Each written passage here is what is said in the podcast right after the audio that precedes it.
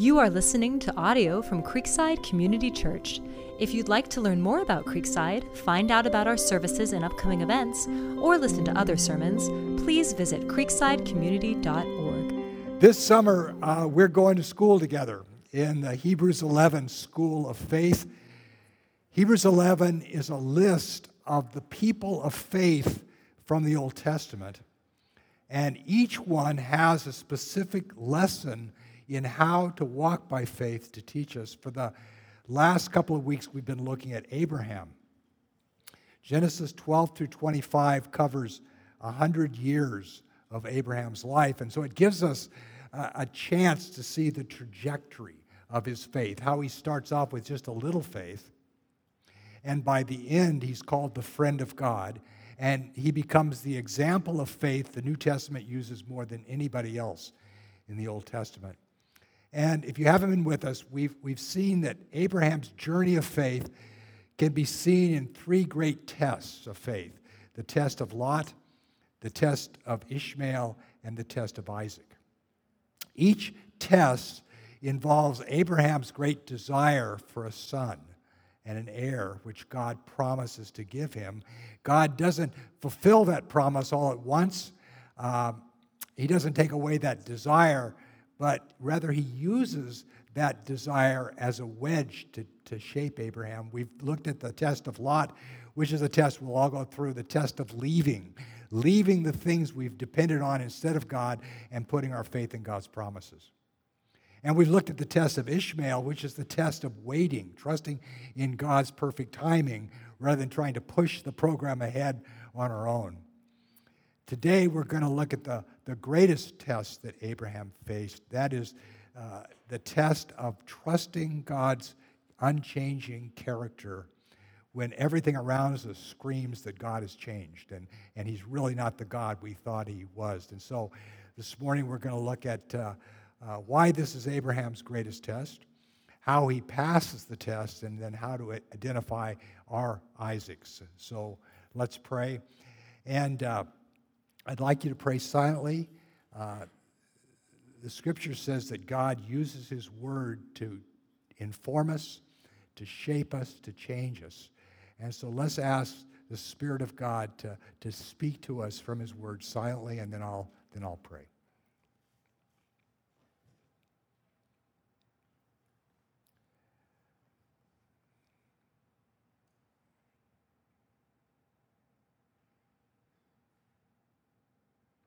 Lord Jesus, you've promised that where two or more are gathered in your name, you are here in our midst. And we pray that you will be our teacher, that you will speak to us, give us understanding and faith and the obedience that will change our lives. We pray in Jesus' name. Amen. When Abraham is 100 years old, and now unable to produce children. And his wife Sarah is 90, and uh, she's always been unable to have children. God gives them Isaac, the child of promise. And of course, little Isaac becomes the joy of his parents' life. I mean, every time they see this little guy, oh, I'm glad we waited on God. God does bless those who trust him. God uh, leaves the best for those who leave the choice with him. They're just, as far as Abraham and Sarah are concerned, they've finished with the school of faith. They've, they've seen God fulfill his promise. It's going to be sliding for home for the rest of their lives. But what they don't realize is the, be- the, the biggest test of faith still awaits them. So let's start with Genesis 22 and see what happens. Now, it came about after these things that God tested Abraham and said to him, Abraham, and he said, Here I am. He said, Take now your son, your only son, whom you love, Isaac, and go to the land of Moriah and offer him there as a burnt offering on one of the mountains of which I will tell you. Why is this Abram's greatest test of faith? Well, God has already taken Lot and taken Ishmael. And so, what's the difference if he takes Isaac? Well, the difference is, is that Isaac is God's gift. Isaac is the one that God gave him. And God promised that through Isaac, all of God's promises to Abraham about giving him millions of descendants, about the nation of Israel, about the Messiah who will save the whole world, that will come. And so to lose Isaac means all of God's promises are negated. And so it sounds like God is completely changing course. And, and that's the test of Isaac. It's when God seems to change. When the God we have known, we don't seem to know anymore. That God doesn't seem to be the God we've, we've trusted in.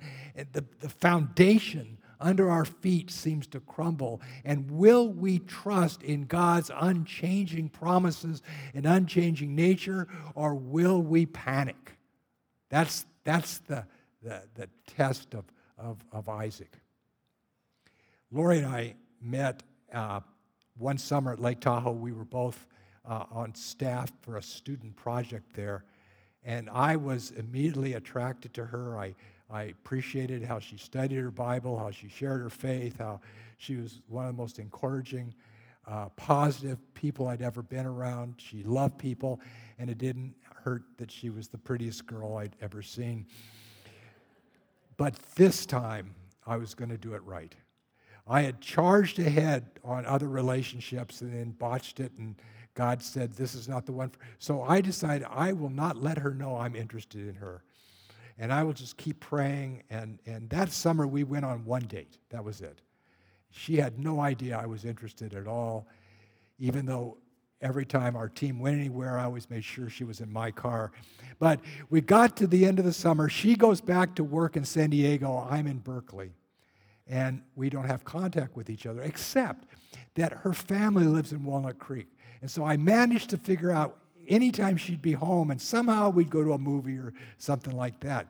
So we get to the, our second summer there at Tahoe, and, and I figured now, now God's going to lead me, whether this is going to happen or not.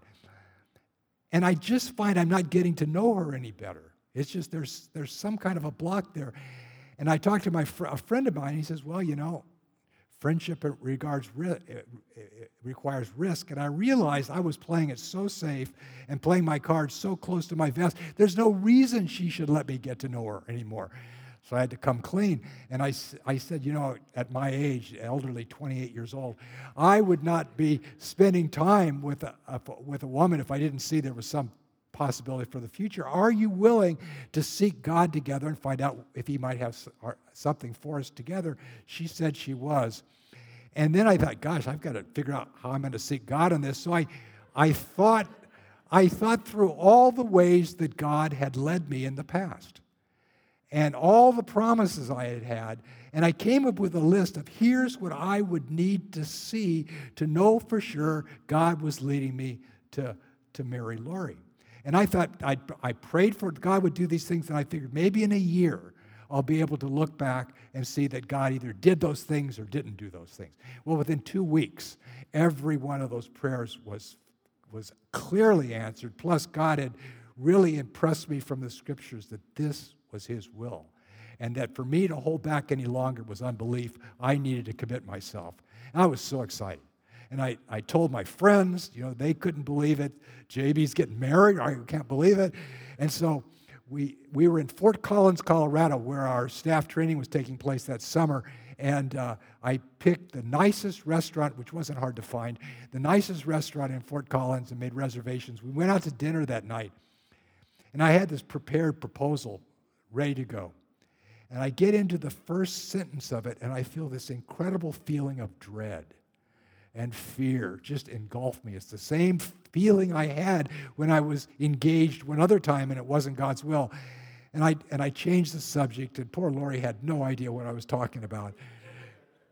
I take her back to her dorm room and I go and have it out with God. What, why do you lead me up to the moment of commitment and then you abandon me and you pull the, car- the carpet out from under me?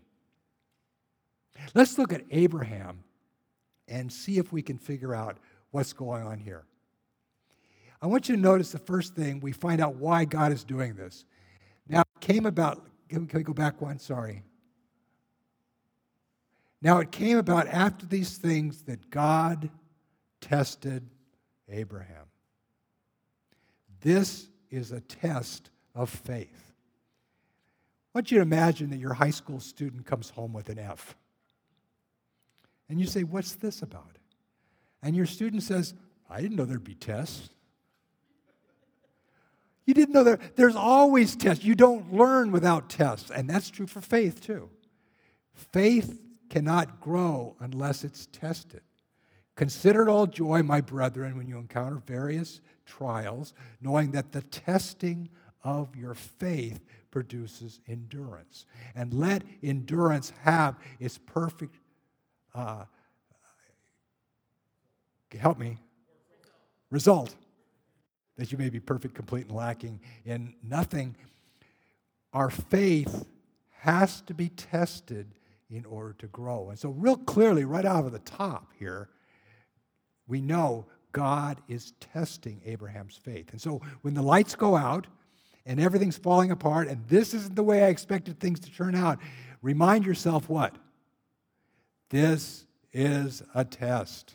This is a test, a test of your faith, okay? Let's see how Abraham responds. So Abraham rose early in the morning and saddled his donkey and took two of his young men with him and Isaac his son, and he split wood for the burnt offering and arose and went to the place which God had told him. Now, here's what, what impresses me it doesn't say, and Abraham said, What? Why would you ask me to do that? I'm not moving until you explain that to me.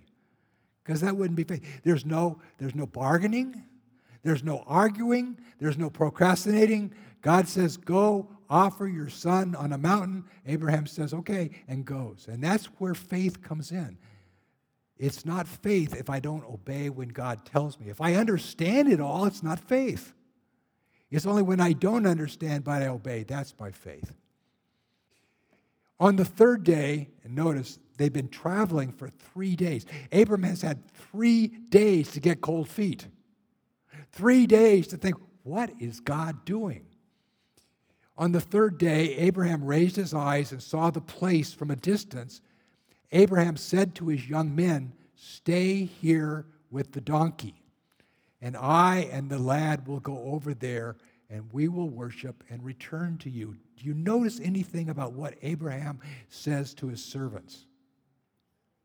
He doesn't say, I will return to you. He says, We will return to you. Abraham clearly expects that Isaac will be with him when he comes back from the sacrifice.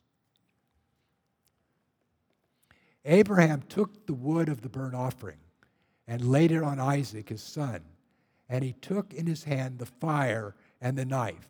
So the two of them walked on together. Isaac spoke to his father and said, My father. And he said, here I am, my son. Apparently, Isaac was nearsighted. And he said, Behold, the fire and the wood, but where is the lamb for the burnt offering? Abraham said, God will provide for himself the lamb for the burnt offering, my son. So the two of them walked on together. What does Abraham expect to happen? He expects that God is going to provide. He doesn't know how but he expects that God will provide the sacrifice. Then they came to the place of which God had told him, and Abraham built the altar there and arranged the wood and bound his son Isaac and laid him on the altar on top of the wood. Abraham stretched out his hand and took the knife to slay his son. But the angel of the Lord called to him from heaven and said, Abraham, Abraham. And he said, Here I am. And he said, Do not stretch out your hand against the lad, and do nothing to him, for now I know that you fear God. He passed the test, since you have not withheld your son, your only son, from me. Then Abraham raised his eyes and looked, and behold, behind him a ram caught in the thicket by his horns. And Abraham went and took the ram and offered him up for a burnt offering in the place of his son. Abraham called the name of that place, the Lord will provide. as it is said in this day, in the mount of the Lord it will be provided. By the way, on that same mountain, 2,500 years later, God did not spare his son, but provided the sacrifice that takes away all of our sins. We'll talk more about that in a minute. So, what's the test of, of, of, Isaac? The test of Isaac is when God begins to act differently than the God we thought we knew. And the temptation is to panic and to say, I've been deceived, or God isn't who I thought He was, rather than to hang in there and keep trusting that God hasn't changed and God is going to fulfill His promises and His purpose.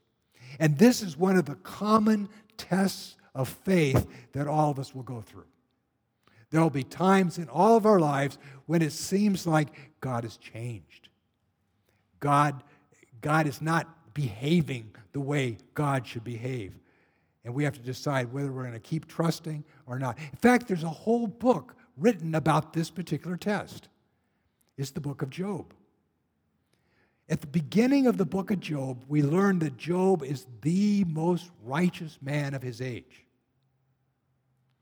He fears God, which God points out to Satan at the beginning of the story. God says to Satan, Have you seen my servant Job? He obeys me, he trusts me, there is no one like him. And Satan says, Well, of course. You've put a hedge around everything he owns. You bless everything he does, but you take away your blessing, take away your protection, and he will curse you to your face. He doesn't love you, he just loves what you do for him. And God says, okay, all that he has is in your hands. And so in that day, all of, of Job's work animals are stolen by bandits, and, and their shepherds are killed.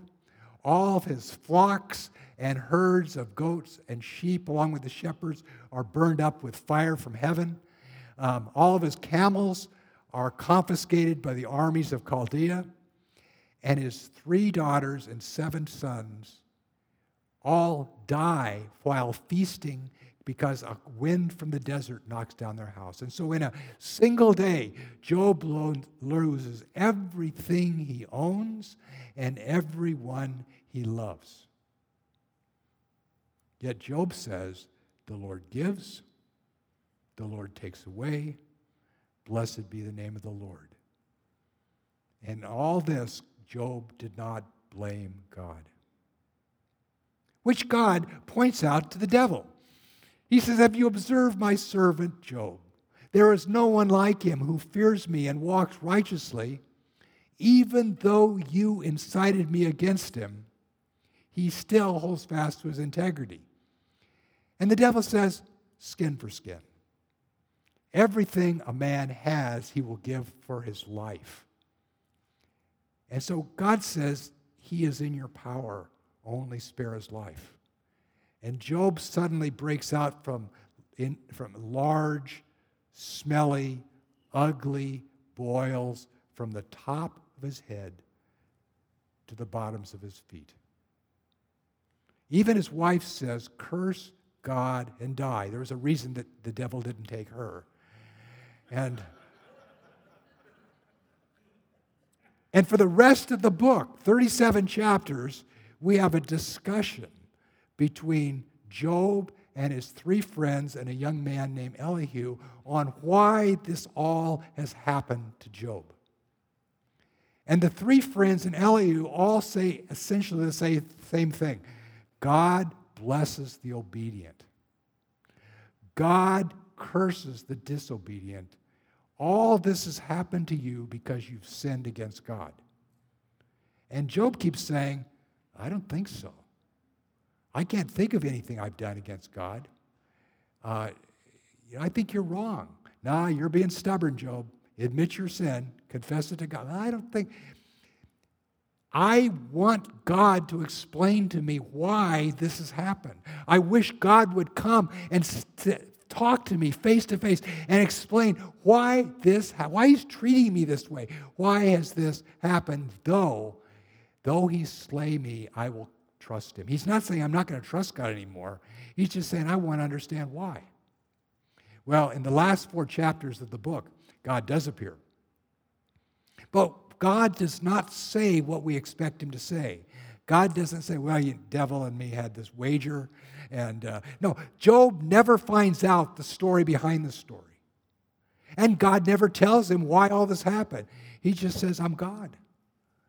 And can you, do you know what I know? Can you do what I can do? And Job is humbled and he says, he says, I am just a man and you're God. Before I heard of you with my ear, but now I see you face to face, and that's all I need. Job learned that he didn't need to know why, he just needed to know God. That's all he needed. Well, God, of course, restores everything he took from Job, and the scripture says he blessed Job's later days far more than he blessed his former days. That's the test of Isaac. It's when God begins to behave totally different than he's ever behaved before. And our choice is will we curse God, say, My faith is misplaced, God has deceived me, I'm done with God, or keep on trusting that God doesn't change, that God knows what he's doing, he's God. And he, and, and he does no wrong. When I got back to my dorm room after my botched proposal, I had it out with God. I said, I said, Lord, I don't understand you. You so obviously lead me right up to the point of, you told me to propose. And then you leave me in the moment of truth. And you just leave me out there. And I'm just overwhelmed by, by fear and dread and stuff like that. So I had to retrace my steps. Had I prayed about this? Yeah, you've been praying for a long time. Had God answered every prayer I prayed? Yeah, clearly. Had God told me to marry her? Yeah, he had. Had eh, does he promise that if you commit your way to the Lord, he will direct your steps? As I checked off every box, I realized that to doubt that God had led me to ask her to marry me would be to doubt my own salvation. It was so clear. If, if I can't trust God to do all these things, I don't know God at all. So, what's wrong? And I realized what was wrong is I expected to have this feeling of peace and joy the whole time while I'm doing God's will, even though that had never happened before. Because there's lots of times I did God's will and I was scared to death. And I remembered the story of Abraham, how God would just appear to him every few years and say, You're still in my will. I'm still going to keep my promises. Just trust me. And Abraham had to go on those few appearances for years and years, trusting God. And I realized this is the normal walk of faith. What did you expect to happen? So I got excited, and uh, I, my wife will tell you I am romantically challenged. Um, I'm still embarrassed about my proposal because I look at how my son proposed, how my son in law proposed, and they did it right. I did it wrong. I did it wrong. But I just, I had to get, do this thing. So that next night, in the parking lot of the dorm, in my car, in the middle of a rainstorm, I finished the proposal. And as an intelligent, faith filled woman, Lori said, I don't know. I've got to check with God. And that was the longest week of my life, waiting for her to check in with God. And God finally showed her too. And so we got engaged. Here's the thing that happened though that feeling of dread never left. In fact, that feeling of dread went for the next year of our engagement. There was never a time that I didn't feel this intense fear of getting married, even though I was falling more and more in love with her and could see God's hand clearer and clearer. I was like a divided man. And I was really dumb. I didn't tell her about it. She had no idea because in my immaturity, I didn't, I didn't want to make her feel insecure. And I didn't tell any of my friends because I was the leader and I was supposed to know everything and I couldn't have any weaknesses. So I, I went through this year just me and God, white knuckling it. And I remember the night before our wedding, Lori's up late making a dress for her mother for the next day. And I'm laying in my bed looking at the ceiling, terrorized about the commitment I'm about to make. And even after we said, I do, that terror was still there. And it wasn't until a few weeks later that it kind of evaporated, and I saw, oh, this is what it's like to be married. This is really cool. And that has gone on for 44 years. What I learned was that fear of commitment from my background was so deeply embedded in me that I needed a year of having to walk by faith and not by sight to have it burned out of me. Because since then, Lori and I have made some very big commitments, commitments of faith. We bought a house without any money. We, we planted a church. We started homeschooling when nobody homeschooled. Um, we did all, and we never, we didn't even think about it. We just did it because we trusted that God was leading us. The only way faith grows is by being tested. And I think by having to face that test every single day for a year, will you trust God or will you trust your feelings? Will you trust God or will you trust your circumstances? Will you trust God or will you trust this feeling of terror and dread? How does God lead you? It really moved my faith from my head the 12 inches down to my heart. Does that make sense? Faith only grows by being tested. That's the only way it grows. You may be facing the, the test of Lot, having to leave things that you've always depended on and trusting God completely. You may be facing the test of Ishmael, having to wait, finding out that God's timetable is different than your timetable, and I'm going to trust his timing. You may be facing the test of, of Isaac, where everything that's going on in your life seems to say that what I believed about God is a lie, that He's not who the Bible says He is, He's not the God I thought He was. I'm just going to panic. But it's only going through those tests of faith that your faith grows. And the abundant Christian life that, that Christ promised is the result of the life of faith. The more you trust God, the more you experience His faithfulness, the more you experience His joy, the more you experience His power, the more you experience Him. There is no Christian life without faith, and faith has to be tested in order to grow. Does that make sense? It's interesting that God knew exactly what He was asking Abraham to do. Because 2,500 years later, God would sacrifice his son, the thing that he didn't require Abraham to do, as Jesus dies on that same mountain. On the mountain of the Lord, it will be provided. He dies on that same mountain because all of us, like sheep, have gone astray, and on him the iniquity of us all is laid. Jesus dies the death we each deserve to die. He takes the punishment for our sins. And a Christian is not a person who crosses all their T's and lives a, a great life and comes to church because that person doesn't exist. A Christian is a sinner who knows they're a sinner, who knows they need forgiveness, who knows they need a Savior, and believes that Jesus is that Savior and asks Jesus, Be my Savior. Come into my life and make me the person you want me to be. Let's pray.